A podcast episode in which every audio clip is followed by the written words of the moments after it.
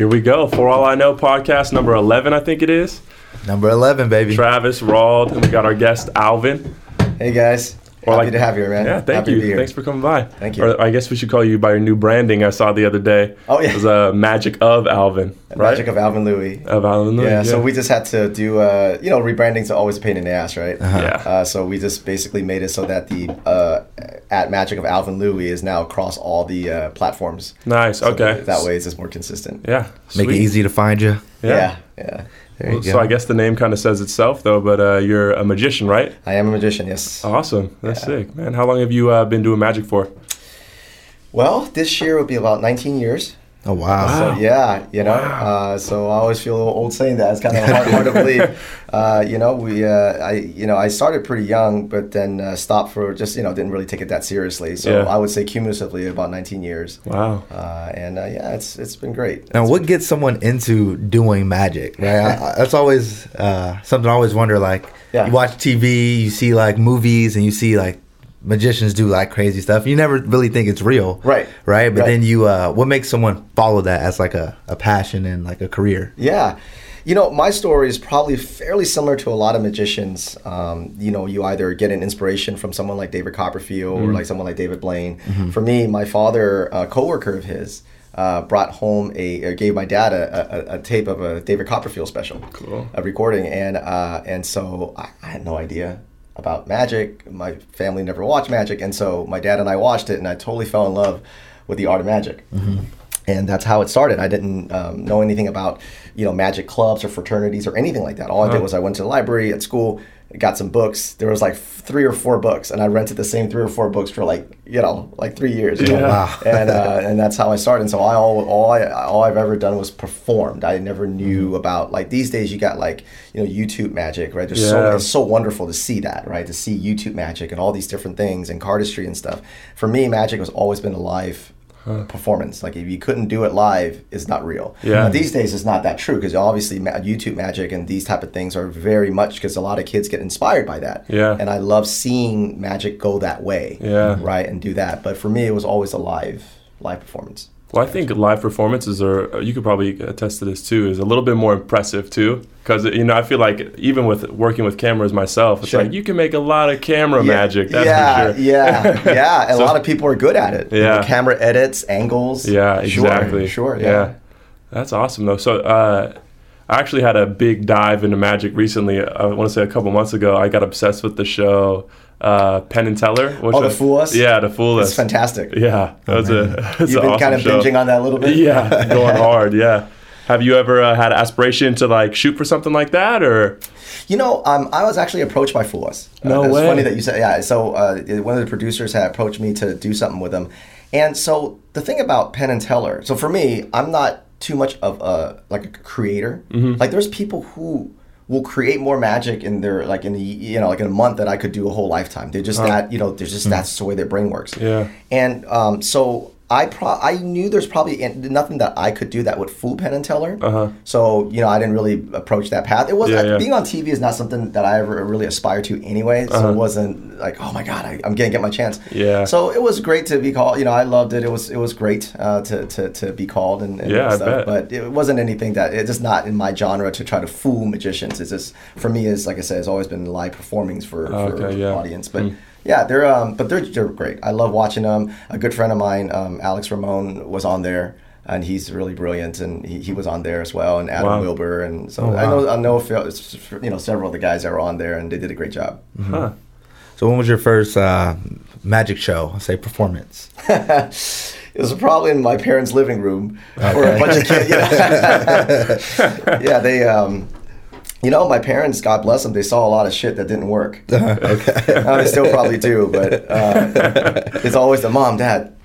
Oh, check this out. You know, here, sh- uh, I tried this new thing, and you know, and, and then you know they um, they always took the time to stop Okay. Uh, wow, awesome. whatever they were doing and watch this cr- crap that this obviously is not going to work, right? um, and they were, you know, they were honest. They weren't just like, "Oh my God, that's so great." They were like, Yeah. "Oh yeah, I saw that. That's go work at it some more," you know. Yeah. And so they had the great balance of you know giving me that attention and, and not squashing that, and then also not fluffing my ego up to Yeah. inappropriate, right? So I wasn't one of these guys that got on America's Got Talent, you know, America, or uh, yeah, America's Got Talent that can't sing, or Yeah. you know, American it. Idol that can't sing. Uh, but uh, so yeah, I mean, I think uh, as a parent now, uh, I see the value. I remember the value of uh, really paying attention to your child, even when it's really ridiculous. Okay. Well, so that's that's kind of interesting that you talk about your parents in that way. Was there a certain time when you were like, you know what, I want to do magic full time? Like this is what I want to really Yeah. pursue completely. Was there you like an age that you remember? Kind of.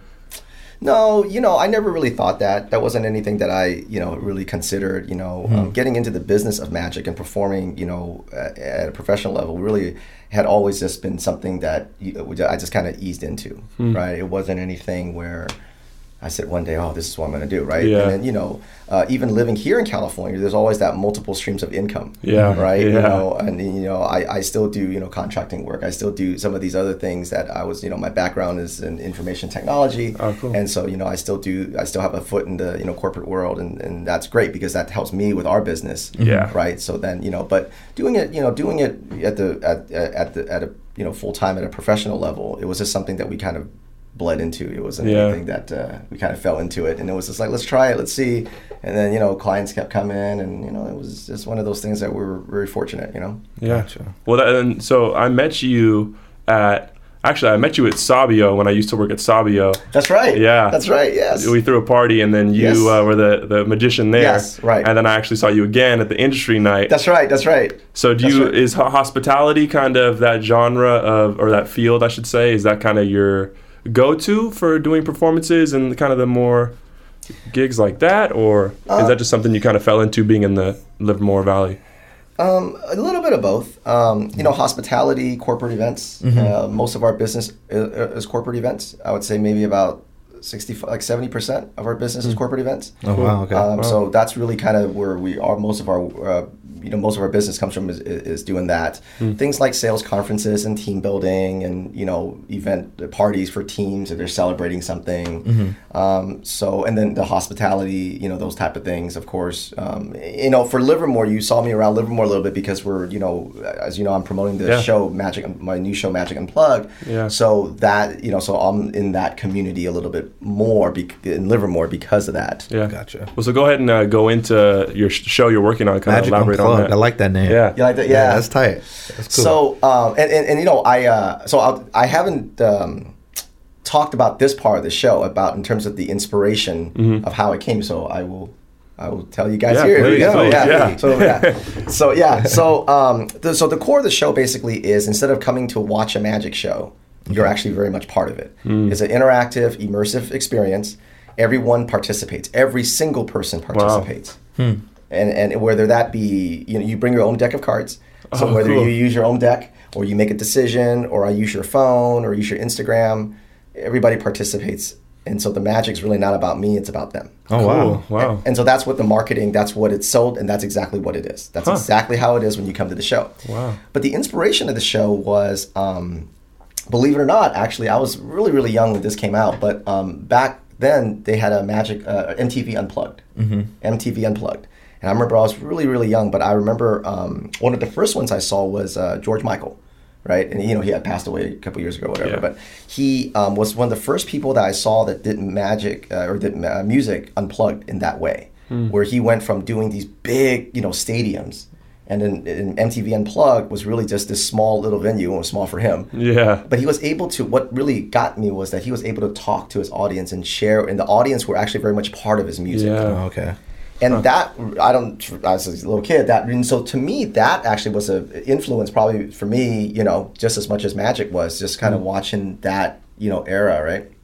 Um, of of of uh, unplugged the music and acoustics.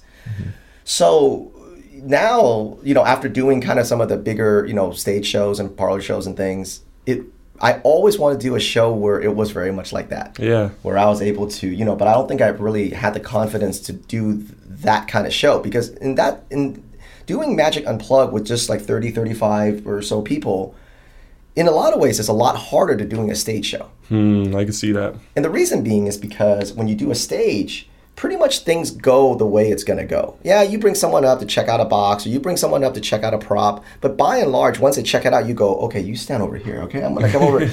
I'm gonna come over here and do this thing, Yeah. right? So unless someone comes and tackles you, you're, you're pretty much the audience is not a part of the show, Yeah. right? Makes sense. it- it's very hard to get people to feel hmm. right but in magic unplugged everybody's in my space for the entire hour and 10 minutes or however long the show goes hmm. Uh, there's a lot of things that go wrong there's a lot of things i can't control but that's mm-hmm. what gives it that real intimate Yeah. feeling and so yeah so i never really said but that was in you know the mtv unplugged was really kind of the inspiration for that Oh wow. yeah so Oh, that's pretty cool. It's, I feel like it's a, a better chance for you to engage and create more meaningful fans or audiences or magic family members, I guess you could even call them. Yeah. Because instead of talking, like you said, to like a thousand people Mm-hmm. or a huge group, like you're engaging one on one with everyone, so they leave a lot more meaningful. Like, dude, like that was that was super cool. Yeah. Huh. I think that's something fun too, right? To be a Yeah. part of it actually. Oh yeah. Because I mean, I've always wanted to know how to do like card tricks or you know some type of magic stuff, but I just I don't think I've ever been like I say so hungry to like actually learn it myself. But if someone's like teaching you and you're like a part of the thing, like, Yeah. I feel like that'd be yeah an experience. You know, everyone could be a part of. So are you actually teaching the tricks, or is it more of you're kind of it's like a group trick and they're Yeah. So yeah. it's um i'm not teaching the trick because okay, yeah. then that, That would be ruin pointless. the point. Yeah. but I, but if you want, once the cameras goes off, I'll teach you a trick. Okay, that works. So once it goes off I'll teach you one. Um, and uh, so yeah, uh, no, I don't teach a trick. But what it is is I allow everybody's part of the magic, right? Okay, yeah. um, so they do, you know, they handle the deck, they do the show, they do these things, and so that way when things happen, it really much much like, hey, you guys made that happen. Oh, I see. yeah, what yeah. Not me, that. right? Yeah. yeah. So you know, it's uh, yeah. So it's it's a really and then you know the work is still definitely the show's very new, so it's still a work in progress. Uh, we're still definitely trying to uh, make it better. There's a lot of room for growth for sure. Yeah. Um, but I think we're on the right direction. I think people feel very good about um, about it when they leave. They they they, they it really stays with them. People come back, they bring friends. So then that kind of tells us we're going the right direction. But definitely the magic can still be better, and I can still be better for sure. That'd be cool. It sounds like a fun date night, or even just like a going out with buddies or something. Yeah, it is the way. Well, so we do it at wineries, and I forgot to say that we do it Oh, at wow. uh, breweries and wineries. So right now we're at Concannon and Nice. McGrail, and so it's a great date night. It's a great girls' night out. Um, you know, there's been a lot of anniversaries and you know I bachelorette parties and uh, you know it was bir- big birthdays and things of that nature. So it's, it's been great to see people, uh, and it's you know it was humbling for me to see people. They could go anywhere, but they come to my show to celebrate something Yeah. huh. like you know uh, Mother's Day and those type of things. And so yeah, it's been it's Huh. been really cool. That's super cool. So you were mentioning some, some sometimes things don't go according to plan. Yeah. Is there one thing that kind of pops out to you, like oh, like a, a good story moment or something? You know what I mean? Oh yeah, I mean. There's oh, in Magic Unplugged. There's been so many because because again, people you know like there, there's there's a one there's one effect where uh, they do shuffle the cards, but part of it is that I have to kind of audience manage them the way they they have to shuffle. Uh huh. So there's a you know uh, there's a sense of it is their free choice, but I kind of guide them verbally in a certain way. Yeah, yeah. So it, yeah, they have to kind of go a certain direction. And one uh, one you know, and the thing about doing at wineries is that you know people do get kind of drunk. so that's so there's that. Okay, why did I do that at a winery, right? but you know, you're drunk. Shuffling is already hard for people who don't shuffle, right? so then this guy, so what happened was he does the thing and he drops all the cards. Oh, Oh, no. no. So now I have no idea. I've lost complete control. Yeah. And it's the opening trick. Oh wow. And it's one of the earlier shows. Oh man. So I have no backup. I have no, you know, like my old show, there's like backups and, you know, Yeah. safety nets and things you built in over time. I don't have any. So he, he's picking up the cards, and in my head, I'm going, I have no idea how I'm going to get out of this. I have no idea where any of it is. My only hope is that, because he had already shuffled about, maybe about a third of the deck Mm-hmm. before he dropped. So I'm thinking, if his cards in that first third, then I'm still okay. Yeah. Oh wow. But I have no idea. I have no idea, and I have no way out of it. So I literally said, "Well, just pick it up and just continue on." And this whole time, I'm sweating, going, "There's no way this is going to work. There's no way this is going to match this other Yeah, thing." yeah. And I don't want to give it too much away because when people come to the show, Yeah, see- yeah, yeah. But they has he has to match something that was previously set up, right? Yeah, yeah. By another audience member. Yeah. So he, we go through the thing, and he cuts, and someone else cuts the deck, and he pulls it up, and it matches. Oh, shit. the oh, audience man. went fucking nuts. You were like, I went fucking nuts. they were surprised. I was surprised. Yeah. Everybody's surprised. Yeah. It was like one of the, it was one of the great, like, I- you know, and the thing about that is, uh, audiences are really smart, right? Yeah. So, so, so here's a great example of that. If I said, "Wow, that was one of the best reactions. It was one of the best moments I had," I'm gonna recreate this in the show. Mm. I'm gonna I'm gonna get the person to get the cards to about a third, and I'm gonna like take it from him and drop it on the floor. Like I'm gonna drop it on the floor, mm-hmm. recreate that moment. Ah. go, oh my god, get him to pick it up. I pick it up, and then I so I could recreate that. Oh, I could wow. literally recreate that. That's so smart. But here's the thing: it sounds smart. This is true, and this is where Yeah. magicians we're, we're, we we take ourselves too seriously. It sounds very smart, like well, yeah, that's gonna be good. but you know, audiences are really smarter, Huh. and they will know that's not authentic. Hmm. And and I'll give you an example, and I'll answer the question again with the, the another time. It was one of the earlier. It was a trial show. This is wasn't even a public. They didn't buy tickets to it, and this is another trick where I basically had to read three people's mind. I had to read them three people's mind, and uh, I uh, and on the third one, I completely lost it. I just I lost where I was, and I literally did not know what card it was because the other two I had so so I'm just kind of like narrow it down. I have an idea, but this third one I was supposed to have an idea and I lost it. And it's, again, it's just being new to it because Yeah. this is a new effect. Mm-hmm. And I'm sweating there, and I'm I'm freaking out again because I'm I know I lost it. So just by some sheer dumb luck, I asked her a couple of questions and I kind of kind of found my way again. And even then, I got to this card and I go, "You're thinking of," and I it was down to 50-50. and I was still 50-50 and I made the right guess. Hmm. You can feel that Yeah. right the whole audience, Wait, yeah. the whole way. Everybody they're cheering, they're going crazy. I'm like, you know, Thank God. and so in that, I thought I was smart, so I built that in to the show. I built that. Oh my god, I lost it, yeah. even though I didn't, and I never got the same reaction again. Huh. Hmm. And I never, and I never got the Because same. it wasn't reaction. genuine. Because it wasn't genuine. And the thing about magic, just like probably a lot of things, any kind of art, and even what you guys are doing, right? Audiences know when you're doing it, let's say for the money, or you're doing it out of ego, Yeah. and you're not genuine. They feel that. You can be technically great. You can be technically perfect. That trick, I never made the mistake again. And technically, it was better than I ever did it in that mm-hmm. trial show, but I never got the same reaction mm-hmm. because that moment was really genuine. Mm-hmm. I genuinely lost it. I genuinely had the anxiety. So the thing that I, you know, getting, a you know, going through magic a little bit and, and growing into it, I realized there's a lot of beauty in imperfection. Yeah. Yeah. There's a lot of beauty in imperfection. Yeah. I think it's really uh, when you start, you always want to get it perfect. You always want to get it just so sanitized, mm-hmm. and you lose. And it's you know right. It, it's important, right, to get that, but there's you lose something in that sanitize. Yeah. Right? So, so I've learned that with Magic Unplugged was taught me that there's a lot of beauty in imperfection, and so and it's okay. Gotcha. It's okay to make Huh. mistakes. It's okay not Yeah. to. It's okay to fall because then that makes you more real. It makes you more vulnerable. Yeah. Mm-hmm.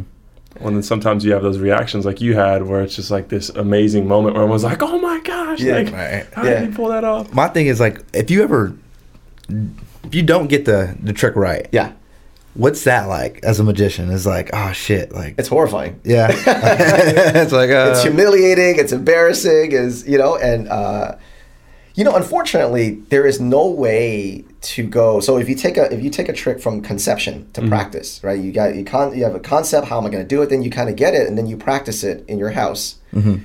Then on this other side if you think about let's say a road right if you on one end it's is conception or you know right the idea of it and then the other end is perfection. Like you got it the nuance is perfect you, mm-hmm. nobody can throw you off it's perfect in between that road from one end to the other is embarrassment and humiliation and you and there's no way to get from this end to the other end. You have to go through the people catching you. It's not going to work. And if your ego ta take it if you can't take that Yeah. you'll never get to the other side. You'll only be as good as how much you're only you know david copperfield i posted this on instagram recently. He always says that um, you're you're only as good as you dare to be bad. Huh. Hmm. right you're only as good as you dare to be bad meaning you you you have to be willing to fall on your face if you want to be really good at something Yeah. if you're not you can still be competent at it but there's a ceiling of how good it can get Yeah. right? And and that's the difference. And for me, I've learned a long time ago is that I'm not afraid to be embarrassed and fall on my face. Does it feel good? no, it feels terrible. Do I avoid it? Yes, I try to avoid it. I, but when it comes, I know I'm on the right path. Huh. I know I'm like I just got to get to the other side. Yeah. It's a good way to look at it. Yeah. Huh, I like that analogy too. It's like one side of the road to the other side of the road. There's no way, No way. you can avoid it. Yep. Yeah. You're gonna have to go through it. And a lot of young magicians, myself included, uh, we try to go around it.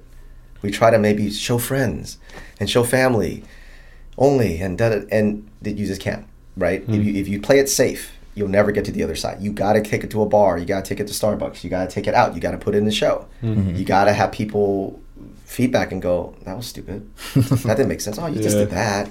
And they can be wrong. Most of the time, they are wrong. Yeah. But you got to be able to go, well, if they think that, then I got to change the method because they shouldn't be thinking that Yeah. you know and i still get it all the time right you never get it you never get it right Well, and that's the funny thing too, is because the few interactions I've had with you, whenever you show a trick, I always notice there's always somebody who's like, "Well, let me see behind your back. Well, let me look over here. Wait, what about this?" So I feel like it's good to have those people who are always just like, "Well, you did it like this," and then they get like super flustered because you're like, "No, that's not how I did it." Oh, okay, that makes sense, right? Like that uh devil's advocate, not devil's advocate, but someone that kind of, yeah hmm, what do you got going there? Skeptics. Yeah, skeptic. Yeah. it is and i think a lot of magicians avoid the hecklers and the skeptics I, I mm-hmm. don't i like them because it's a part of the ecosystem mm-hmm. if you only get fans if you only get people that react great it's good for your ego but it's not really great for your your own mm-hmm. development Yeah. right but when you get the skeptics and you get the people that's like let me see your pocket let me see this they're part of that right? They are you know right as part of the ecosystem you grow then you kind of go well i wonder why he thought that. Maybe you know right next time i'll do this. Or maybe he does catch you. Mm-hmm. Maybe you do have something in your pocket. Sometimes we do. Yeah. and then they can you know you either try to you try to either you know hide it at that moment or you get caught which is that mm-hmm. embarrassing thing and then that's okay too right? And but there yeah i think everybody right? There are people who look at it like the you know especially here in silicon valley there's a lot of engineers mm-hmm. and they're very cerebral about it. They Oh, don't yeah. react high. They just they look at it as a puzzle Huh. and that's fine. That's okay too. Some people look at it like uh, you know they react to it like really great, and some people go, "Oh, that's," not, and then they're skeptics or they're like just trying to figure it out. But I, everybody has a place in the audience. I don't I don't say, "Oh, I don't like to perform for this crowd or this crowd." Yeah. you know, it's all part of it. That mu- sorry, go ahead. Have you ever hurt yourself doing magic? So I used not really. I used to do this thing where I uh, it looks like that. I take a like a floss or a like a string and I put it into my neck. I put it into my neck and it, and you can see it, it's like you can see the skin pull and Ooh. Oh, and, then I, wow. and then I pull it out. So that I don't really hurt myself, but when you don't do it right, you actually kind of like a little burn. You get like a, like a like a burn across your neck. Yeah. So I stopped doing that. I stopped doing that. Uh, I don't do that anymore. Okay, good. That's funny. So I, I, again, I'm super ignorant to the terms and stuff for magic, but from call Penance- whatever you want. It's entertainment. It's not that serious. There's no ignorance. Um, call it whatever you want. So do you prefer like to do sleight of hand tricks? Mm-hmm. Yeah. Is that kind of Sleight of your hand or yeah.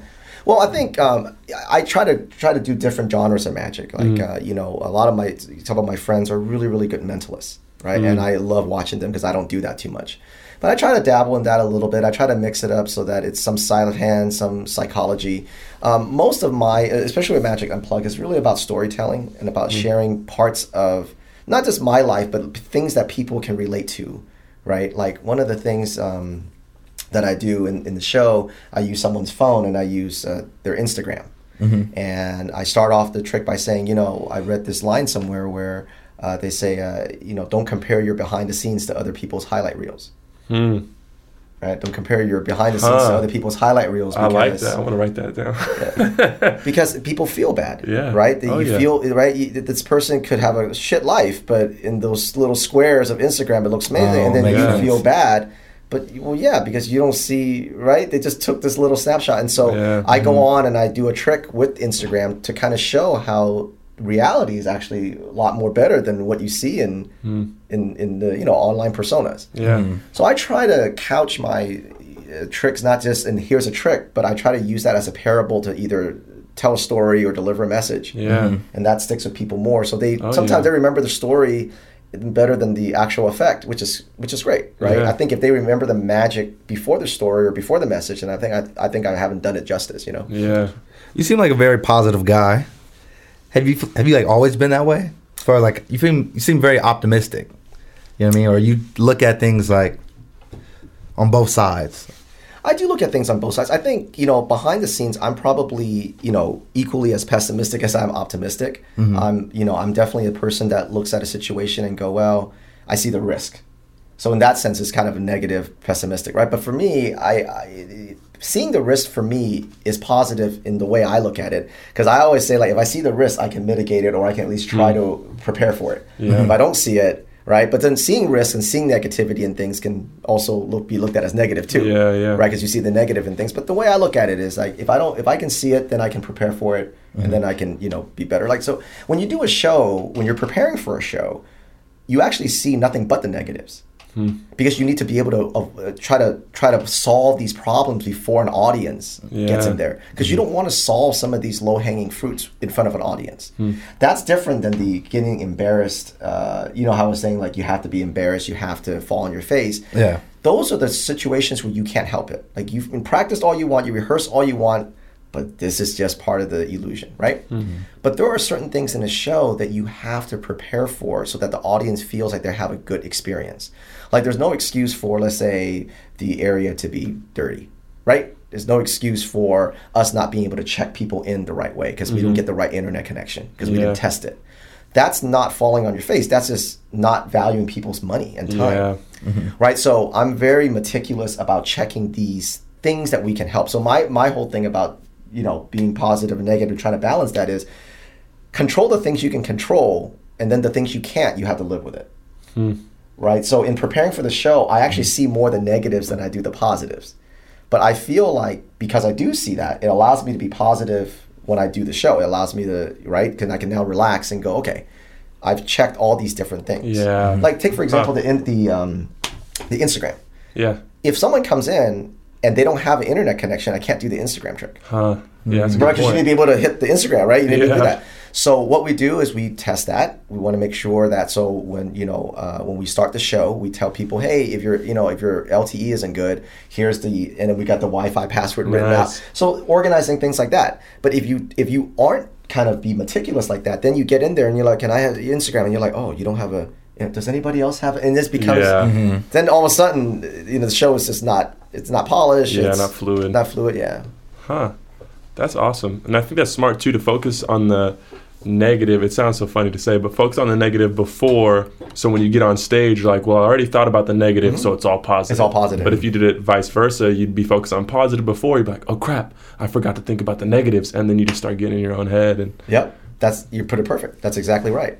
So there, it's like anything in life. You, you have to have a balance. Yeah. Right. If you only focus on all the positives, the negatives are going to come anyway. Yeah. And it's going to bite you in the ass. yeah. But if you obviously, if you're, I mean, everybody knows if you're always a pessimist, then that's you know nobody wants to be around Everyone you. Right? Yeah. hates you. you know, you're insufferable, right? so do you have a team that you work with? so the entertainment company is my wife and I. Nice. And so she handles a lot of the finances and a lot of the contracts and things. Um, and she helps me with the marketing. And she's, you know, she's brilliant when it comes to marketing. She really is. She has a, she was a PR major, so that was Oh, helpful. wow. But honestly, I mean, even even a lot of the what she learned at PR is probably starting to become obsolete because you know we've moved so much so fast, Yeah. right? But she, my wife, has a really great knack for knowing what looks good and what is um, attractive to the public. Yeah. Sure, eh, but in a very genuine way, right? Like sometimes I'll have these cockamamie ideas, you know, I'll have these like you know bonehead ideas, and it sounds great to me. But then she'll go, well, if you take it, if you kind of think it through, it's only good for you. It doesn't really good for everybody else, right? Yeah, you know, right? So uh, you know, so so uh, we're, you know we're pretty in line about that, and sometimes you know obviously we'll disagree, and she'll think is one way, and I'll think it's the other way, and then sometimes I'm right, sometimes she's right, but for the most part, she's right about kind of how we position ourselves, you know, marketing and branding. So Yeah. she's really good about that, and then she's also in the show, whereas um, she's the first person you see. Because she takes care of the house. She makes sure you're seated, that you get your wine right, and then she's all these different things. And she, you know, makes sure that if you want to sit a certain place, she, you know, ma- makes that happen. And she Mm-hmm. makes sure that she, you know, everybody's good. And so in a lot of ways, she works a lot harder than I do in the show. um, and, You're just uh, the talent. I just I just sit up there and you know do nonsense for an hour, you know. But she's the one that actually puts the real work into getting the, everybody ready for the show. In fact, an audience, a couple audience members came up to me recently and they said, you know, they go, your wife is really amazing. She does such a great job. And she goes, and he said, uh, we feel like we know you even before you come out because of her. Wow. Hmm. What a, I, I never thought of it like that. Huh. You know? That's huge. That's huge, right? Yeah. And, and and I always appreciated what she what she does, but I think until that moment I didn't because I'm not out there, so I actually don't see what she does. I know what she does, but I don't see it because I'm in the back. I don't, I don't see the audience right until I come out. So honestly, when I come out, I have no idea what happened. It was good. It was bad. If she had problems or no problems, I don't know, right? Mm-hmm. And so she they go, you know, we felt like we know you already just through her, mm-hmm. and what a you know, so she really sets me up for success in the show because it's such a personal thing, and so it's like a host, right? You, know, Yeah. you, it's like coming to our house almost. It's like coming to our house having a party, and then by the time I get out, they already have such a warm feeling about me. But that's because of her. Huh. That's awesome. Well, and I have checked out your marketing and stuff in terms of Instagram and Yeah. things like that. Yeah. It looks amazing, man. Thank you. Like it's very clean, streamlined. Everything's consistent. Yeah. Even the whole uh, take you did with the rebrand. Yeah. Most people would sit there and just like go over the thoughts themselves, but for you to actually engage the audience, Yeah. Oh yeah, I did the like, poll, hey, yeah. like which one with like the Yeah. the polls and stuff. Yeah. That's awesome. So you've actually seen him do magic. Yeah. Oh yeah. Wow, okay. Do you want to, Do you want to see something? I want to see something. Yeah, man. people listening, it won't mean anything. But if you watch, if you come on, is it you? You, you get Yeah, on YouTube? YouTube, yeah. Yeah. So uh, yeah, if you go on their YouTube, you'll see the thing. So, um, so here, sit, um, Here, can can you guys see record Your it? phone too. Yeah. So you, course. I'll record with this too, just to I'm like real quick, Yep. and we can clip it in.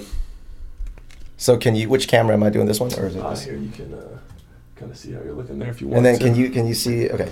So here, I'm gonna do this. I'm gonna hold it like this so that you can see. Okay. Okay. So I want you to think of a number. Let's say, um, let's say between uh, one to one to ten. Go ahead and say it out loud. One to ten. Five. Five. Do you want a uh, black five or a red five? Black. Black five. Okay. Of course, I was gonna say black. Of course, it's, I had to ask. I'm just saying. Um, let's see here. I want you to uh, sign your name nice and big on the on the card, so that way uh, you know the cameras can see it. Right in front. Just on the front part. yeah, just in the front part. All right.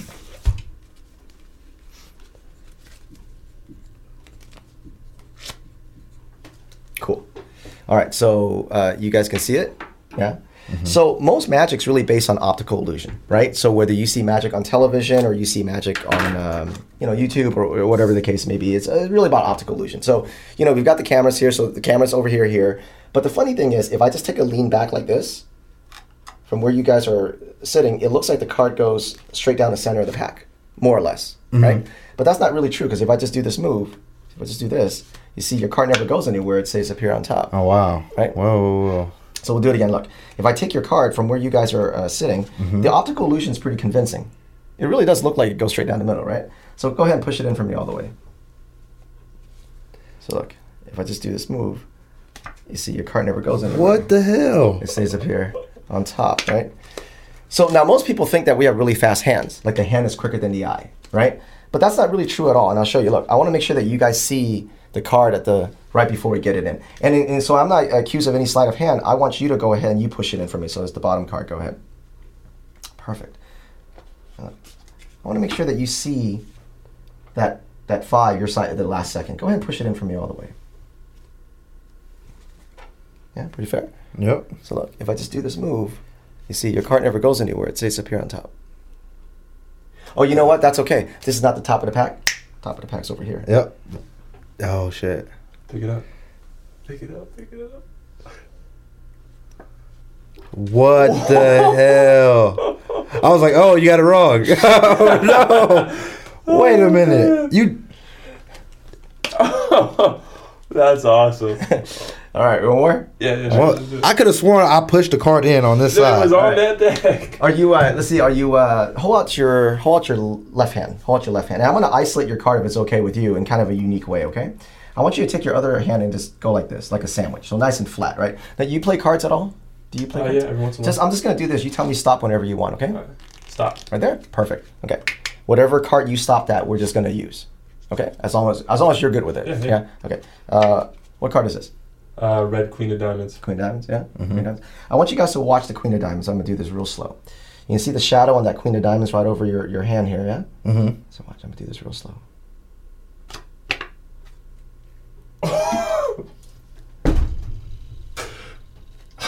ahead. What the fuck? Oh!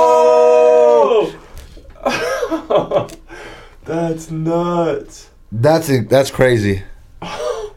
That is crazy. Oh man. I just had this card in my hand, closed the whole time. Oh wow. Yeah, that was cool. Nuts. That was We're cool. gonna have to clip that in for Oh, sure. most definitely. I'll send that to you.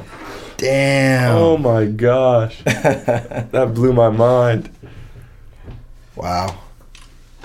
Wow. Shit. So you know, magic when you're when you're in it that personally feels a lot different than when you're sitting, you know, Far mm-hmm. away, yeah. 30 feet from a from a stage, right? Huh. So Damn. I'm still kind of mind blown. I know, right? so, what's the biggest crowd you've uh, performed for? um probably 800. Okay. wow. 800. Wow, yeah. that's It was huge. A- one of those corporate events where they had a lot of people and you know, it's just so yeah.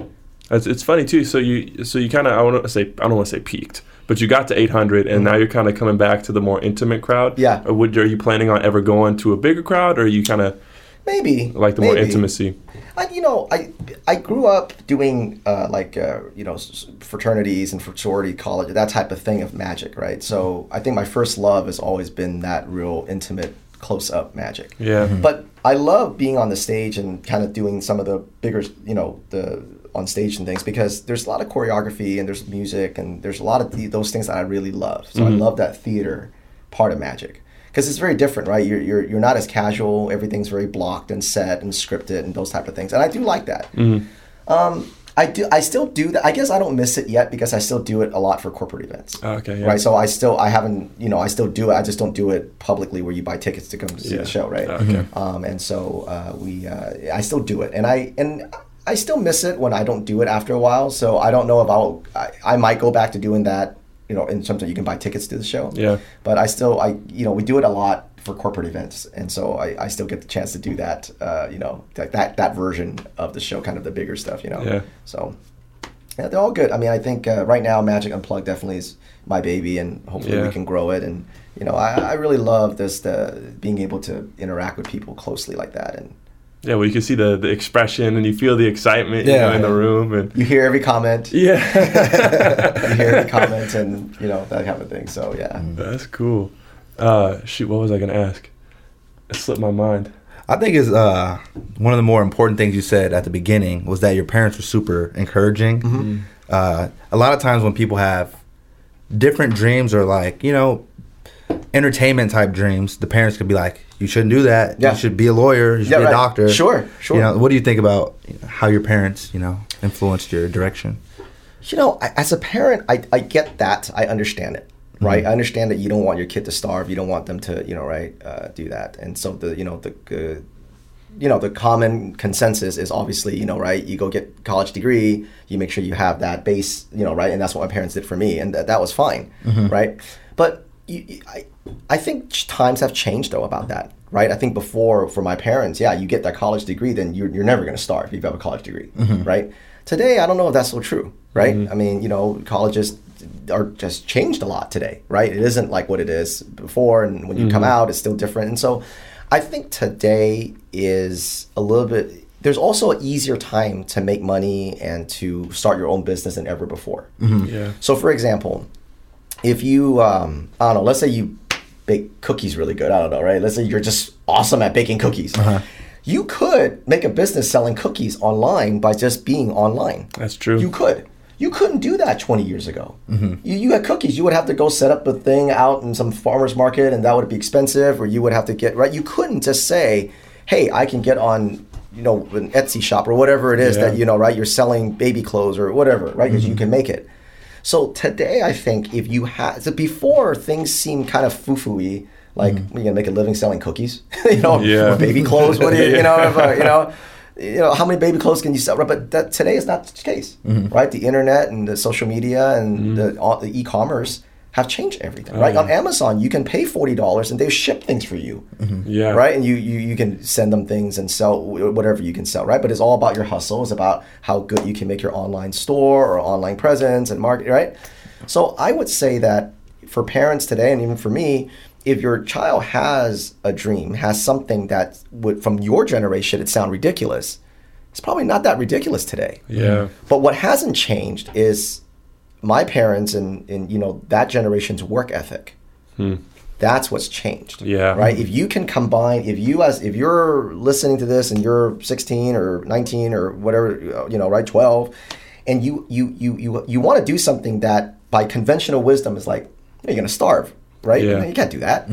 If you take that passion and you really love it, and you take the work ethic of old, I think you'll be fine. I think mm-hmm. you'll succeed at it. Mm-hmm. I think you'll be very successful. I think you can make a living on it. You know, but you know you gotta you, gotta, gotta start young. You gotta work at it, right? When you're young, you have all this time in the world to take risk and build something. Mm-hmm. So don't waste your time, right? So from parents, I think it's you know it's it's uh, you know I, I think it's definitely good to encourage your child to follow and pursue their passions. And if they fall and they starve a little bit, that's okay. They Yeah. learn from that, Yeah. right? And they learn the value of reaching for something, Mm-hmm. right? So if they're 25 and they're starving, that's okay. That's not going to kill them. Yeah. You They'll know? survive. Yeah, It's good for the character it's too. good for the character. That's all right. No, that is smart too, because uh, you're right. The internet and everything like that has changed the game. Yeah. So you're like being that kind of wild dreamer. You can succeed, but like you said, you have to work. Yeah. You have to work really hard. Yeah.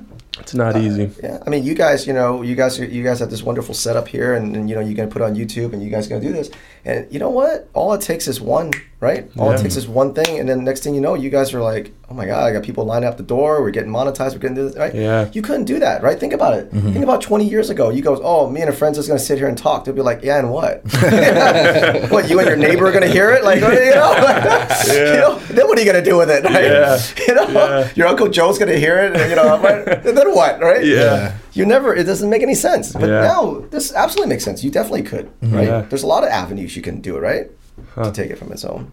So do you feel like the, uh, not necessarily e-commerce, but internet and social media? Do you feel like that's changed magic at all in terms of how it's Yeah. being used and played and etc. Yeah. You know what? Um, that's a great question. That's a really, really good question, and that's something where in the magic community, um, it's been a big source of contention. Hmm. Actually, not so much anymore because the, the the discussion has obviously been answered. But when you know YouTube and and, and uh, all these different things started coming out, there was a a big contention in magic that that's going to kill magic. Hmm.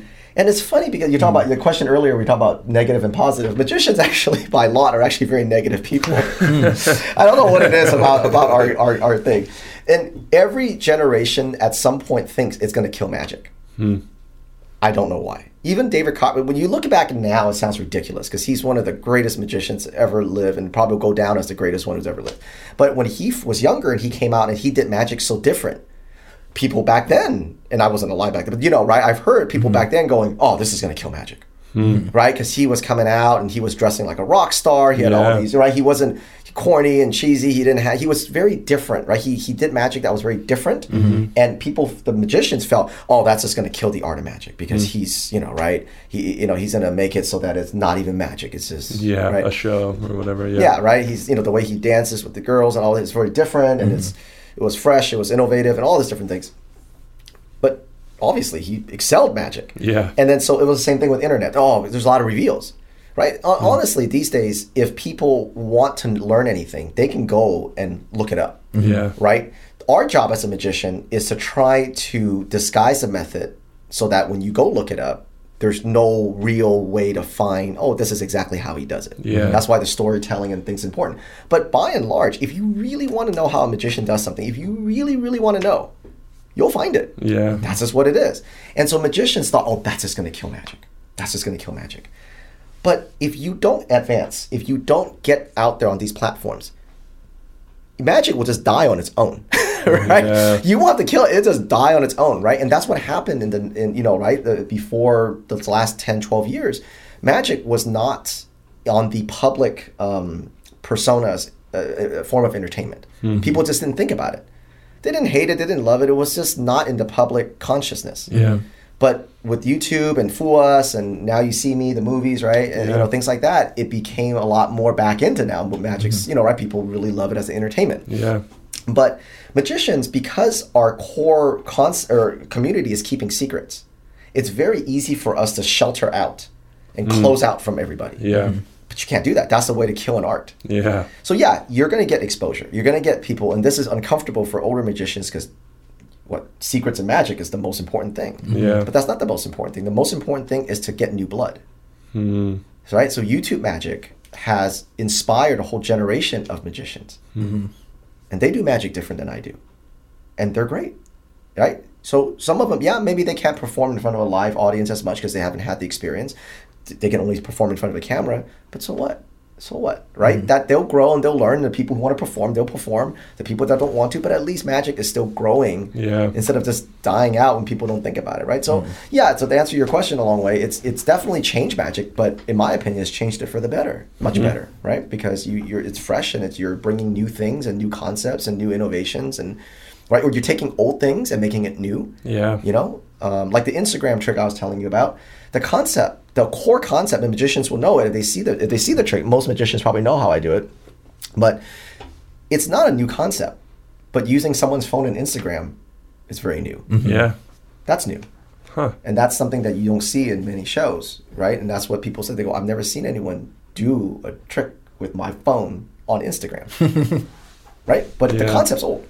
But without Instagram, I couldn't package it that way. Yeah. Mm-hmm. Right? I- See, so Make it fresh. So Yeah. what what made you want to do the Instagram trick? Like how did it come about? Um, I you know well so the way I do magic is I don't I don't I don't find a trick because uh, before and a lot of it I do that I used to do this I find a trick that I really love and then I go now how do I tell a story around it hmm. right how do I tell a story around it but these days I find a concept I love and then I see what can I find a trick that matches it? Mm-hmm. And I find that to be a lot better workflow for me anyway right? Everybody's workflow is a little different. I find that to be a lot more genuine. Instead of finding a trick and then force trying to force a story around a trick and that makes the trick the kind of the altar right? You put that on the pedestal. The trick or the illusion or the methods the pedestal.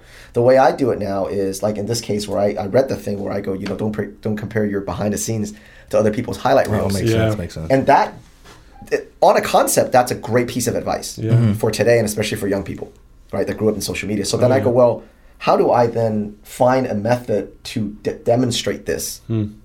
Right so then i make the story or the message the pedestal Nice.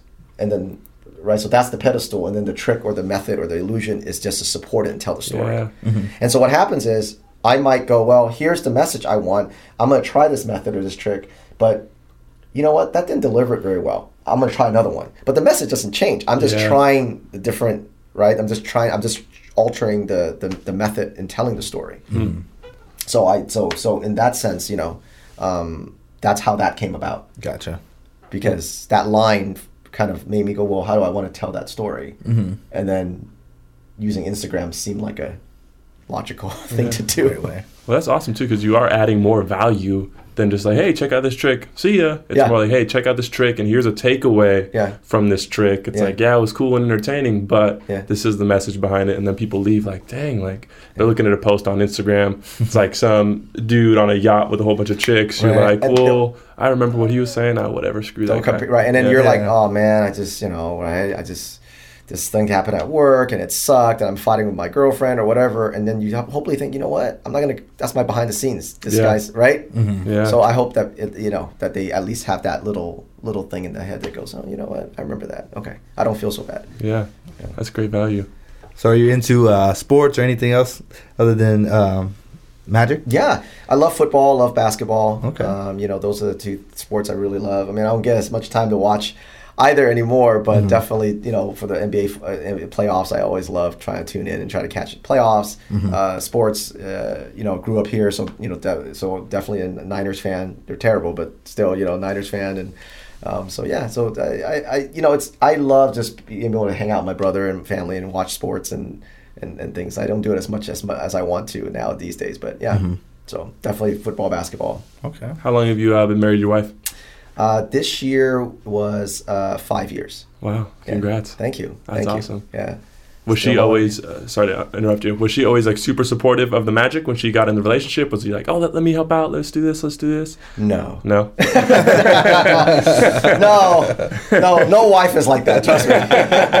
There's not a woman in the world that goes, "Oh, this sounds great. I'm gonna help out." it's only great when you're watching it, Yeah. right? It's not great when you get behind the scenes. And so, no, she she wasn't involved in it when we first started dating at all, you know, at all. And uh, but when we got married, then she slowly started to help out, and and you know, and she's definitely taken the business to a different level, for sure. That's awesome. yeah, I uh, I definitely wouldn't. I don't think we would be where we are. I wouldn't be where I was without her in terms of the business side of things. But you know, uh, yeah. So even when she met me, I was in fact, I when I met her, I was coming back from a show. I Wow. had to stop by and and uh, you know uh, and, and just uh, randomly just had met her. I was coming back from a show, so you know she um, yeah it was always fun for her to watch. But uh, if you ask her, I'm sure she'll tell you it was a lot more fun as a girlfriend than as a wife. so yeah. So she's like your manager almost. She is. yeah. There you go. She does a good job. You know, she sees, and I try to, you know, a lot of people ask her, right? And you'll, and you, if you, if you come to the Magic Unplugged and you stand next to her, you'll, she'll, she gets it all the time. All right, you know how he does it. Tell me how he does it. She gets that all the time, I bet. right? And so she, she will always say that she tries not to know. She tries not to purposely see it Hmm. or know it because if she wants to know it, she could see me doing it. She knows, right? But Yeah. She tries to just because for her, she doesn't know it. it's fun for her too. Mm-hmm. So I would say that most of the stuff that we do, she knows. Some of it she knows 100%. percent Mm-hmm. I would say most of it she knows 50% or less. Oh wow. Wow. Hmm. Most of it she still knows 50% or less. And the ones that she hates the most are the ones that she knows 100%. so, yeah, there was there was one there was one that I don't do as much anymore in my old show. And it's a uh, it's a you know it's it's a one trick that is an illusion that everybody loves. Like if you see it, everybody will love it. Like hundred percent across the board. And it's my finale. People love it. She hates it. She hates it because she knows exactly how it works. hundred percent. Okay. And she sees me grueling, spending a year, two years, really kind of gruelingly make that work. And getting her, and does this look good? Does this look good? Does this look good? And she hates it so much. so when people go up to her and go, "Oh my god, that, that was amazing," oh, no," and she has to just, uh, yeah, she has to smile through and go, "Yeah, yeah, it's great, it's great." That's funny. Oh, man. So, have you ever had an experience? Because I know, out of, like I was saying before, the few times I've seen you uh, do magic, there have been some people who almost got a little bit aggressive that Mm-hmm. they couldn't figure out the trick. Have you ever had someone like actually like yelling at you, like, "Tell me how you did it"? Because you said you worked around a lot of drug people. Oh yeah, I imagine. oh, a lot. Yeah, we. Oh, I mean, countless, right? Especially when you're doing close up, right? Not so much when you come to a public show because there's a um, there's a social IQ, there's a social norm that keeps people from being too aggressive in a public show. You pay tickets, you're in a nice event. Yeah. You, you you know, I mean, there's a there's a social norm that keeps people from being too much of a right. Yeah. But when you're doing um, close up magic, like for corporate events, and especially for Christmas parties and things where people get really drunk, you get that right. So um, I've had so I was performing one time for a company. I forgot what they did, but they were, these people were literal scientists. Right, you know, they're a science like they're Yeah. all they're like you know three PhDs kind of people, right? Mm-hmm. And I did the thing, and it's just as silent as a mouse. Nobody reacts, nobody thinks, but they would huddle up in these like focus groups, like in the party. They would just focus, and they would try to dissect the, the thing. Oh, wow. It's like little focus groups around the party. I'm like, this is the worst party ever, right? but they enjoy this. is what they do. Yeah. And so one guy comes to me and he goes, okay, so we've talked about it, and we don't. Every time we think you could do this, but we go, no, but you did this, so that doesn't work. And he goes, so you're not. We're not going to let you leave until you tell us. And I and I. ah. He was serious. he goes, no, you, you you have to now tell us. We've tried things, so now tell us. Oh wow. I go, I can't tell you. He goes, no, but you have to tell us now. We, he was like, dead serious. Oh my gosh. Yeah. That's scary. I'm like, uh, I gotta He was go. like, he goes, no, but he goes, no, we've tried, so now just go ahead and tell us now. You can tell us. I'm like, I, I'm like, I don't, I don't think you get the concept here. You know, this is right. He, but they just, yeah, he didn't. And so, so did you tell him or what? No, I didn't tell him. No, no I, said, I didn't tell him. Slid out the back. Yeah, just, yeah, right. Yeah, yeah. Yeah, I There after I'm go. done out the back door, right? Yeah, yeah. So uh, yeah, and then, so I get that, and I get you know what's funny, right? The you would think to, so the most the guys are verbally tell us, come on, come on, you just did that. They're verbally aggressive, but they're not very much. They're not very physical. The guys, the guys aren't right. The girls though, the women, some of them when they get drunk, they're really physically aggressive. Ah, They don't so much as they get sometimes like, oh, I had to. But what they do is that they grab things. They'll grab stuff out of you. They'll like pull your pants and see. There's, I mean, there's they're crazy. Oh, wow. They really are very Huh. like they would have no problems getting you know yeah. yeah because they you know right it's just a thing, What are you right? gonna do?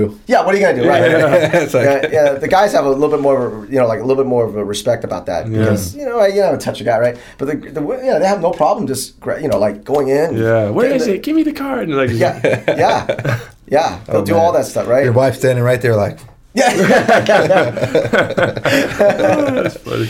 oh man. they do that. Yeah. So then you know, there's and so you know, there's in yeah, you have to deal with that, right? You have to deal with some of that, you know, trying to get that barrier and stuff. And so you know, we find little ways around it and things, you know. But yeah, sometimes it's shocking. Sometimes it's shocking how like they just come out of nowhere and things. And so Oh, I'll show you one more. I'll show you one more. That then this is, and I'll I'll tell I'll show you the trick, and I'll, I'll tell you a story about what had happened about it. So, yeah, you can go ahead and record if you want. Yeah.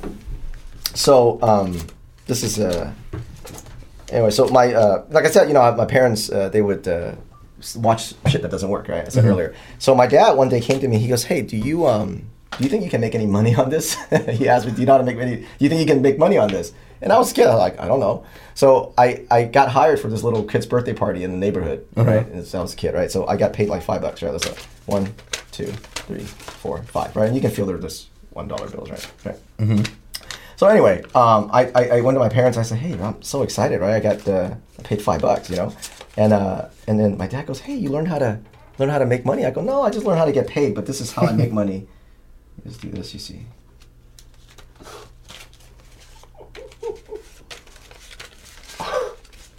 Yeah, but look, they're real here. Check it out. What the fuck? Yeah.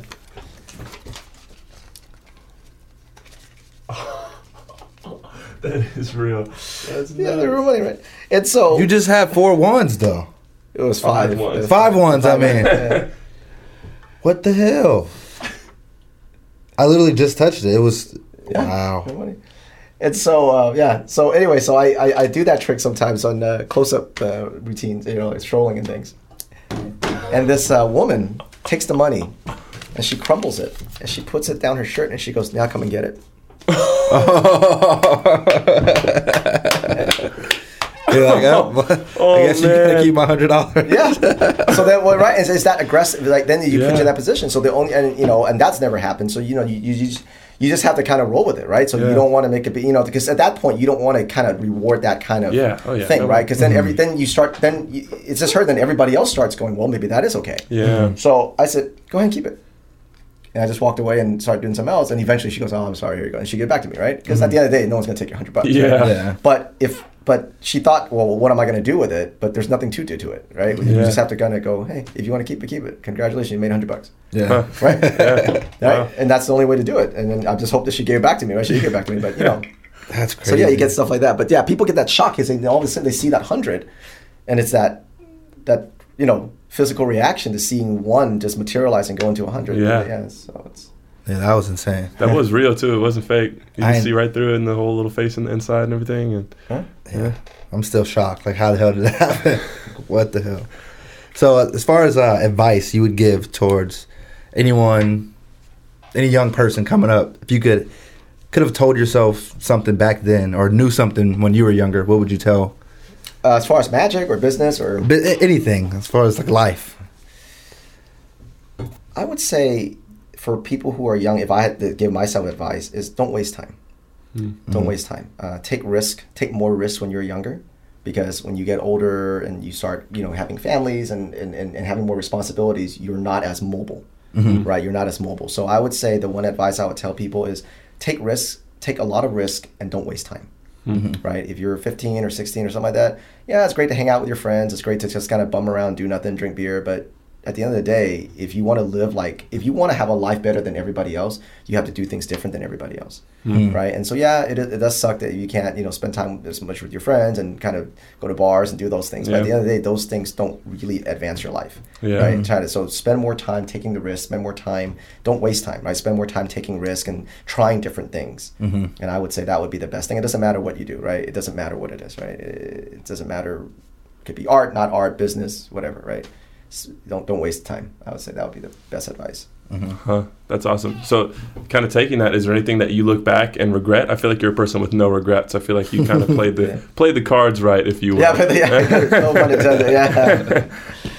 I think we all have regrets, right? I mean, I think we all have regrets that we should have done. I think that, that the saying is true, right? That you never regret the things that you do, the mistakes you make. You always regret the things you don't do. Yeah. So most of my regrets are things, the chances I didn't take, Hmm. right? Maybe you know saying no to this or being fearful about something, and you know maybe I had an opportunity to like you know uh, make this connection or do this show, or but I was like, oh, this guy's not gonna talk to me. He's too important, and you know, and and I don't know where that would have went, right? But That mm-hmm. would have because now this I don't have that now, and I know that there's a lot of chances I take that opens up doors to me that I never would have thought, Yeah. just because I took that chance. And now I think back, oh, you know, there's a lot of times where I didn't talk to that guy or didn't introduce mm. myself to this person, or someone said, hey, would you want to do this? And I go, yeah, okay, sure, and then didn't really do it because I didn't feel like, oh, I won't be able to perform for that. It's too big, and mm-hmm.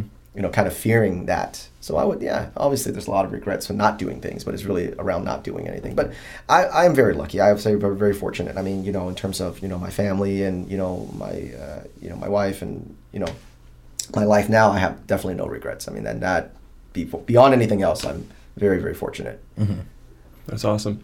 Um, this this quote from the show Arrested Development. Yeah. Oh yeah. Have you seen the show? I haven't seen all of it, but I've seen parts of it. Know, right? There's uh, this guy named Gob who's a magician. Yeah, right. And every time typical, someone, yeah, yeah. every time someone says trick, he's like, "Oh, show me your trick." He's like, "I don't do tricks. Tricks are for hookers. I Oh. perform illusions." and that just keeps popping. I thought it was hilarious when I heard it though. Well, his character is definitely is a character that really um, reflects a lot of the magicians that take themselves too seriously. So his whole Mm. Man. character, his whole archetype is Really? actually there are magicians exactly like that. and that so I mean for real, Oh man. and that's why I was talked about not keeping up with the times. They, you know, I mean that hurts Yeah. art more than any exposure. Yeah. And so, uh, yeah, so he's actually, believe it or not, actually just kind of playing, maybe a little exaggerated, but Yeah, not yeah, that yeah. much. not Oh, that much, man. yeah. Dude, you gotta check if, if you haven't seen that. It's hilarious. Yeah, I haven't seen it. And He's to think hilarious. there's people out there actually like that is like mind blowing. They take themselves very seriously. Yeah. And I was like, guys, we're not saving lives here, right? it's entertainment. Come on, oh shoot. right? We're making cards jump everywhere. It is. let's not. Oh, it's an illusion. It's tricks. It's a whatever. It doesn't matter, right? You say there's a fear of uh, magic dying. I think people always like to be deceived. Mm-hmm. You know what I mean? So I don't think. Uh, I mean, I just think this is hella cool. Like, how could Oh, people yeah. not like this? How could it, you know, run out of life? the tricks will never the, the the magic and the method the core of magic should never. What kills it is the magicians. You know it's always uh, anything else. Like i think uh, the people that represents a group or any entity is the people that can kill the entity not the entity itself. The entity itself it's a beautiful thing right? And magic is one of the oldest maybe the oldest form of entertainment. Yeah. the first one of the first written you know documentation of magic and arguably is either from india or china. It depends on kind of who you talk to but it's old right? Mm-hmm. Yeah, oh, so and, and and that kind of shaman street magic hmm. right that magic in this town square is where that started. Magic Wow. wasn't in a big stage. That didn't come Yeah. till much later. Mm-hmm. Much much later. So this you know street magic as we call it street magic today Yeah. as you see on youtube and things that's origin that's how magic really originated Wow. just from the town in the town square, someone sitting there, people gathering. That's how entertainment started. The vaudeville, you know, right? The you know the top hat or the you know Yeah. stage and the assistant that didn't come till much much later, Mm-hmm. right? So magic is very very old, and it's it's human to connect to people through storytelling, through being deceived, and through going, oh my god, I didn't, and, and wonder and seeing something you haven't seen before. That, that those things don't die, but those things now appear in things like movies mm-hmm. and YouTube, you know, right Yeah. channels, and depends on how people do things and storytelling and plays, and so those that wonder, but nothing beats magic in terms of that. Right, so that should never die. So if it dies, it's because the ambassadors, people like us, mm-hmm. don't treat it right. Yeah. right? We make it more about us or more about the ego or more about the it's not tricks, it's illusion. Shit like that is what kills it, right? you know, right? You know, or not keeping up with the times and Yeah. you know, still, you know, dressing like you're from the 90s and things like that, right? That's what kills it. Because people don't see past that. They don't mm-hmm. see this, right? They just see the oh, you're you're weird. You're just different. You're just different, right? It's like you know, like if you come up to me and go, "Oh, that was a great trick," right? And you go, "Oh my God, you just did a, a once a hundred, such a great trick," and I go, "It's an illusion." You're gonna, be like, "All right, man, that was nice meeting you, man." right? That would kill the I just so killed, I just killed it, right? Because Yeah. I make you feel weird, and you feel weird, and then all of a sudden that just whatever, Yeah, doesn't mean anything. right? Yeah. I feel how weird, how strange that would have been. Yeah. Yeah. You see, it's the per- us that kills it. Yeah, eh, would have right? been like, all right, podcast over, man. Podcast over. Hey, thanks for uh, thanks, Alvin. We're just gonna hit delete here, and uh, it's not gonna Never post this. never post this. Yeah, this we're uh, oh, we lost it. I don't know what happened. I don't know what happened. So yeah, it's the people. It's the people, right? Anytime I think when you represent a group, you have a responsibility to not just um, not just uh, be an ambassador for the people that you're representing, but you want to be able to appeal to everybody. So that Mm-hmm. you bring people into your fold, right? I think if you're too isolated and like this is my group and this is what we stand for, Yeah. you just you automatically push people away Yeah. from your group, right? And then it makes people have a bad taste in their mouth of, of whatever it is that you're representing, right? So it's important to to try to be a good ambassador, you know, for Yeah. things. So, would you say you have a favorite musician that a musician, Magi- magician Uh, that yeah. you kind of uh, follow to this day? Oh yeah, I mean David Copperfield for sure, right? Uh-huh. I mean he's the one that got that kind of like sparked the love for me, and I'm still learning a lot from him, right? Uh-huh. Um, you know, when I listen, when I watch him, you know, in an interview or a podcast or just you know read stuff that he writes, you know, I still learn a lot from him, and you know I've met him a couple times. He's such a Oh, real cool. humble guy. He's like you would never guess how humble and how you know, you see him do these things on stage, and he's just bigger than life. And you meet him in the back, and he's just this really soft-spoken, real humble guy. Mm-hmm. And it's his, but, his drive for perfection is legendary in our community. Mm-hmm.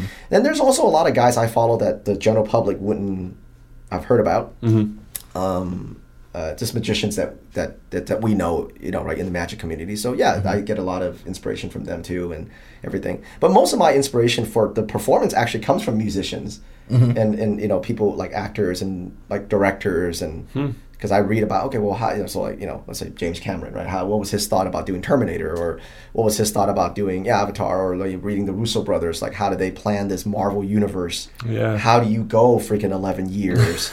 And keep people so engaged. and keep it consistent. Everything works together. And Yeah, people are crying at the movie. Right? How do you get them to connect to characters who, before this Marvel universe, were actually not very big characters? Mm-hmm. Right? Like Captain America and Iron Man. Yeah, people knew about them, but right, nobody really had much connection with them, hmm. right? Past unless you're a big comic fan. Yeah. But now these guys are like, right? They're in the public consciousness. Now, how do you do that? How do you tell that story? How do you set those tones and stage it? How do you do that? Right? That's what really more than anything else is is that's where I get my inspiration from, and that's how I learn to try to infuse magic. Right? And uh, beyond just the magicians, you know.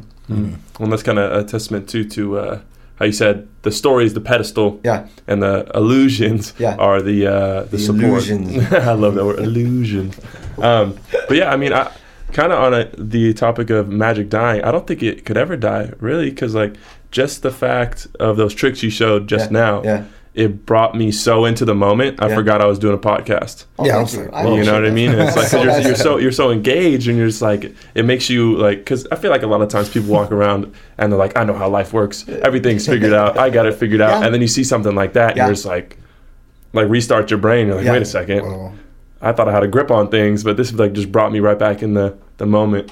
I like that. Restart your brain's actually a very nice is a very nice term to say that. Yeah. Yeah, but I appreciate that. Thank you for saying that. Yeah, That's of we try to do these moments and you know, I think the for me I vow I, I have a really great love for the audience whether we're whether they're buying tickets to a Magic Unplugged or I'm at a bar and I'm just showing, you know, something like this because even if they're not buying a ticket or they're not paying me through a corporate event, they're paying me with time Mm-hmm. right? They're out, they're having fun with friends, and I'm trying something new, and I'm saying, hey guys, do you mind seeing this? I'm a magician, and I'm trying something new, and I, uh, 99% of people oh, go, people "Yeah, love that. Sure. Of course. Oh, yeah. right? People have told you no. Like, yeah, there's gonna be people, right? Some people are like, no, we're busy, or oh, leave me alone, right? like little Asshole. one percent, one percent, right? And uh, so that's what I do, right? So when we try something new, I have to go out and show people. Mm-hmm. and and I too try to reward them by showing them something good because I know I'm showing them something really not polished because I'm trying it out. Right, and mm-hmm. then again, that's the, that's that road. You got to get through that. So once I show them something, they're kind of like, "Oh, that's good," or "Oh, that- oh, I think I saw that." I'm like, "Yeah, it's something new." I go, "But you know what? Here, let me show you something," and at least reward their time. But I mm-hmm. still, you know, I still appreciate that they're still re- they're still paying me with their time, right? So I mm-hmm. think it's really important to really love your audience, right? And and give them that whether I'm on, you know, whether it's an hour or two minutes, Yeah. you try to, you know, restart your brain, restart your brain, so to speak, right? Yeah. kind of give them that moment, you know, even if it's just like two minutes. Have you ever tried that at like the grocery store?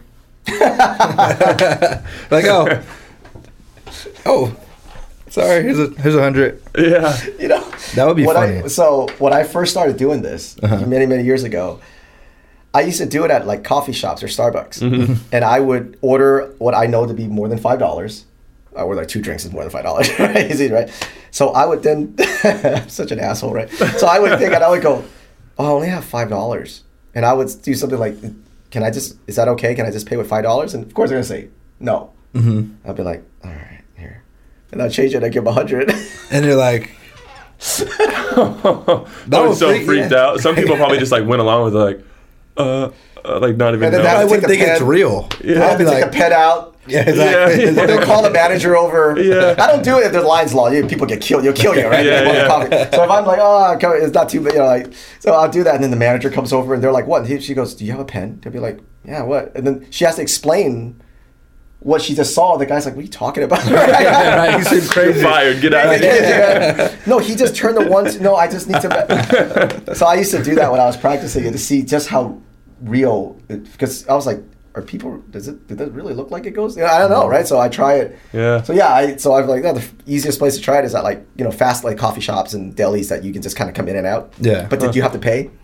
Yeah, yeah. In front, you go to a restaurant, you put a credit card down. It's not the same. They leave a check, but you want to be able to go. Will you just take five dollars? Is eight dollar bill? They'd be like, no. Yeah, right? yeah. They're like, all right. There you go. You do that. So what? uh Kind of two questions almost. So what Yeah. was the first trick you learned, and do you know of like the first trick? I don't want to say ever in history, but like the first famous trick that really caught on and kind of brought uh, the artistry of magic, Magic to- to light. You know, I uh, my my history, like real, like long, long history, is probably a little bit rough. um, but if you're talking about modern magic, I would say probably uh, Houdini's um, uh, uh, escape, uh, straitjacket, escape, Mm. was probably one of the first things that kind of brought magic to its more modern, as we know it, Yeah. the more modern era, right?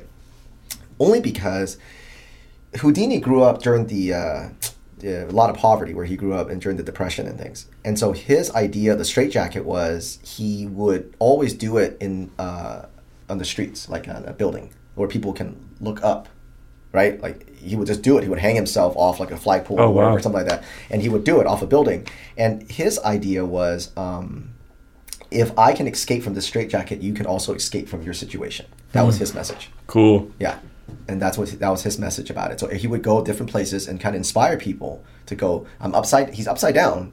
Straight jacket. And if he Huh. messes up, he's falling. I mean, there's no safety net, right? Yeah. He's literally falling. Game over. Yeah, game over. Yeah, and so he, um, you know, that was his message, and I think that was probably. Uh, if you go back further, uh, back then, I don't think people looked at it as a trick. They really looked at it as magic, like the snake charmers, or people that uh, took um, like needles and, and put it through their their nose or their arm. Yeah. So those are probably some of the first things that at that time probably brought elevated the art. Yeah. Right The kind of the shockers. shockers, right? Yeah. Um, so you know, every generation has these these tricks. Um, that, but for us, for the modern era, I would I would probably you know like go back to like Houdini, where that's probably he Hmm. brought magic to more modern era, doing that escape, and then his trunk escape. He would then Oh, yeah. um, uh, lock himself into a safe. He would get a safe from a bank. The bank would loan him a safe, and he would go inside, and then they would drop him in the water, and he would be shackled in a safe. They would drop him in the water, and he would he has to get out of the shackles and pick the lock and come out. Now, what's interesting, and this is where thinking outside the box is amazing with magic, is later on he would write, and I'm sharing this. Uh, magicians probably don't like, but anyway, sorry. Uh-oh. They're kind of mad about saying this. It's all right. Um, he would say the reason why that worked is because safes were created to keep people from breaking in, not breaking out. Huh. So picking a list, picking a safe from the inside is not that hard. What's interesting about him was when the police shackled him. Right, the police shackled him. He's using a bank safe, totally great, and he's and then he, he, they strip him down to his undies. So you can't hide anything Yeah. um, he would, uh, and this is where talk about dedication to your art, right? He would take a key, he would swallow it, and then he would regurgitate it. Wow. That's how he picks his own lock. He's still underwater. It's still dangerous as shit. It's still Yeah, dangerous oh as hell, yeah. right? It's no, Oh yeah. there's no question. But Damn. but you know, right? There's those those are methods. He unlocks out, and then he can pick. He's still picking. He's still. Throw, I mean, so there's a lot of physicality to it. yeah. But you know, there's a there's a there's a method to it, right? There's a there's a reason why he can do it, but it's, I wouldn't recommend it. I mean, Yeah. it's not you know, Yeah, still a ton. It's still a lot of work. It's still he's very talented, very brave, all that stuff, right?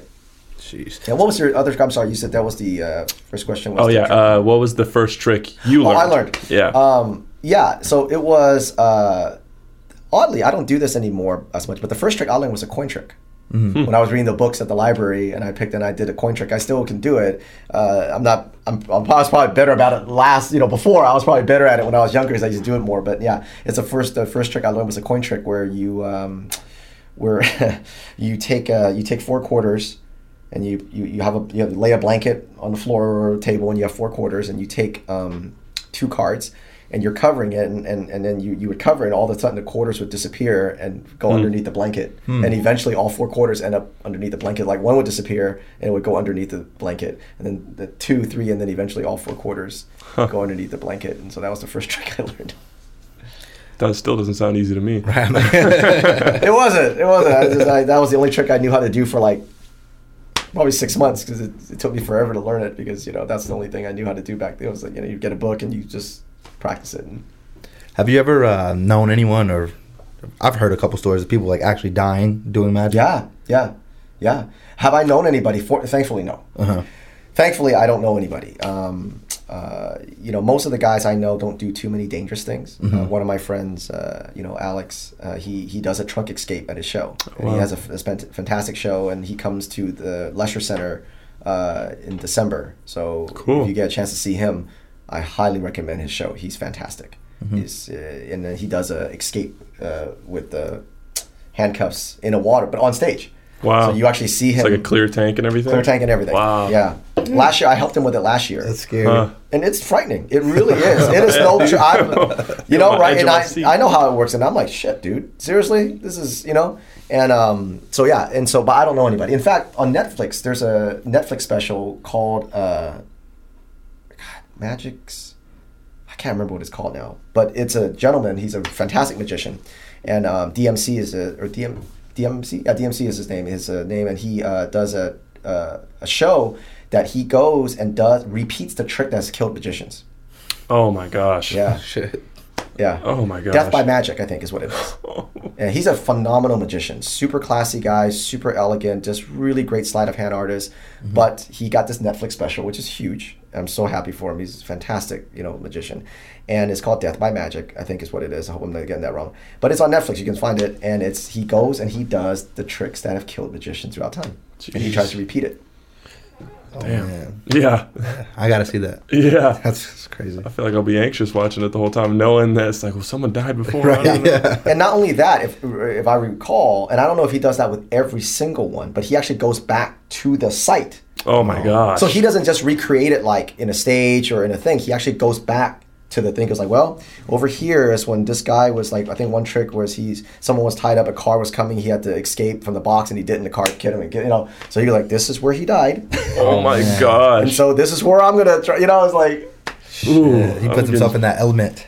yeah, Right? It's like, wow, that's crazy. It's like this is where This this is- person died, right? It's very, you know. intense. Yeah, and they have to kind of do some like coordinates because obviously times have changed, buildings come up, and Yeah, they yeah. have to go. Well, this is this wasn't here when this happened, but Yeah. they have to kind of I think estimate like, oh, this is where it was, you know. Wow. So I walk into a house and going, this is the bedroom someone died in. Yeah.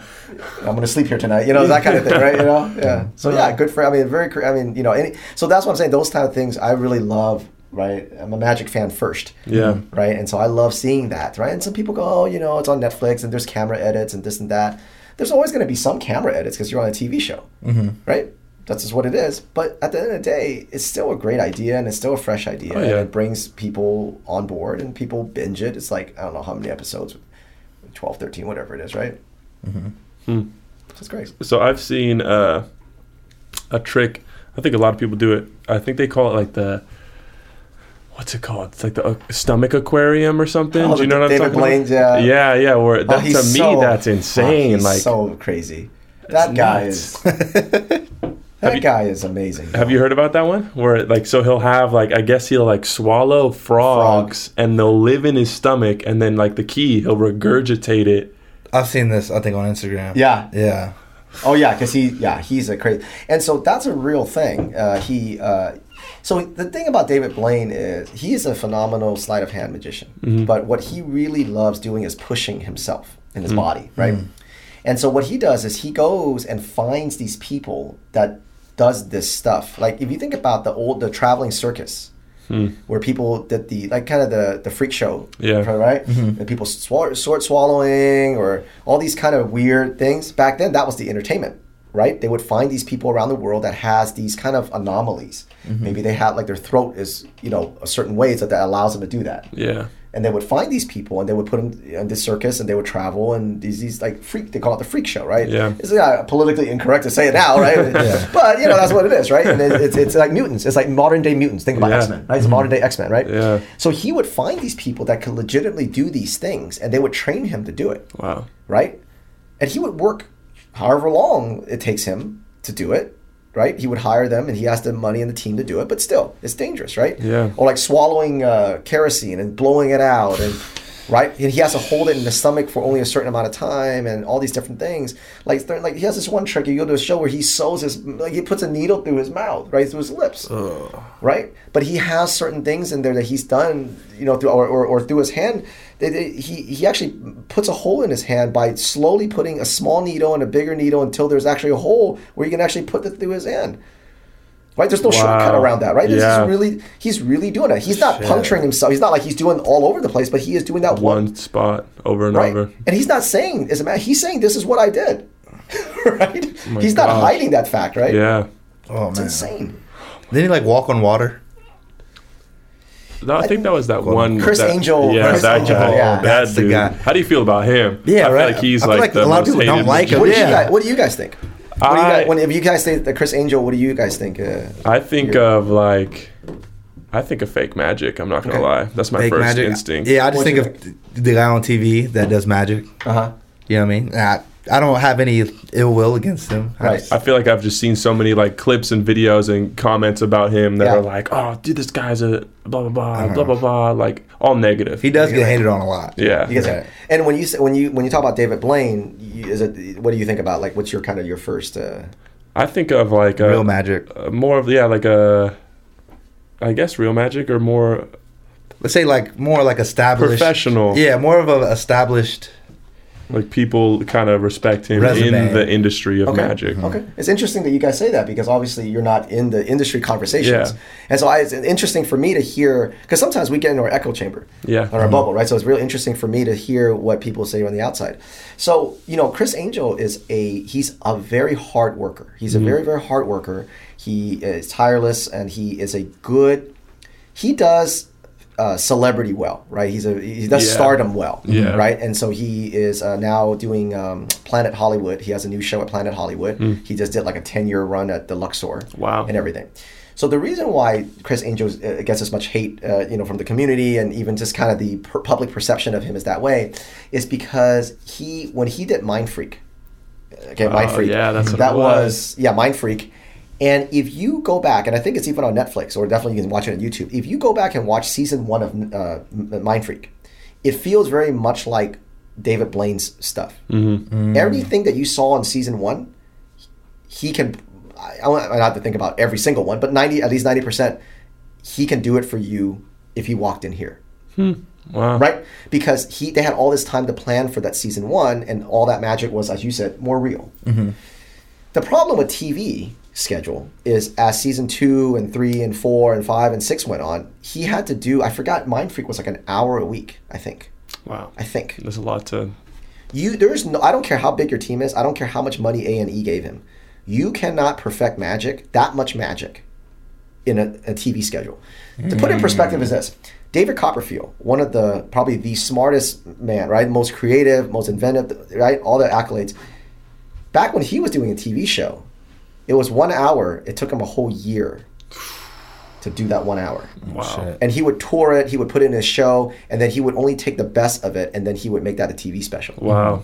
Sometimes it would take him two years to just get that one year, and he would just hold it back, and then he would, right, he would work on it for two years, and then and then right, and then do it on his special. Mm-hmm. So if you think about it, as someone like David Copperfield to do a one-hour special takes him a year with his team and his money. You getting someone like new like Criss Angel to do an hour a week, you're going to take shortcuts. Yeah, for sure. There's no way you can come up with enough good magic. There's no way. Huh. So then you start doing stooges. You start using camera edits. You start doing all these things. And like I said earlier, the audience is smart. Yeah. Eventually, even if you don't know magic, oh, it feels fake. Mm-hmm. Yeah. It feels that, that right? You just don't have a good feeling. And he went six or seven seasons. And so the problem is when he got his show at the Luxor, he had a big following. Like I said, he does fame really great. Mm-hmm. So there's a lot to learn from him in terms of how to market yourself and all the things, right? And but when he did the show, the show got panned by critics up and down because people went in expecting to see Mind Freak. Yeah. They've had six years or seven years of Mind Freak, mm. right? He's cutting people's head open in the middle of Las Vegas Boulevard. Come on, right? There's no way, right? That's just movie magic, right? Yeah. He goes, and his show was just doves and old stuff, and people were like, "What in the hell is Yeah, this?" Right? It was just really old magic. It just wasn't, and he wasn't a great stage performer because that's just what, right? This wasn't what he did, right? This wasn't what he did, and so yeah, and it and, and you know to his credit, he worked at it and worked at it and worked at it, and I think the show was much better near the end of his run. And now he's got this new show that I haven't seen the new show, and I've heard that it was pretty good. So, you know, it's uh, you know, right? He paid for that fame too, Yeah. right? Because he got panned a lot, a ton Yeah. by the critics, by magicians, by critics, by everybody, right?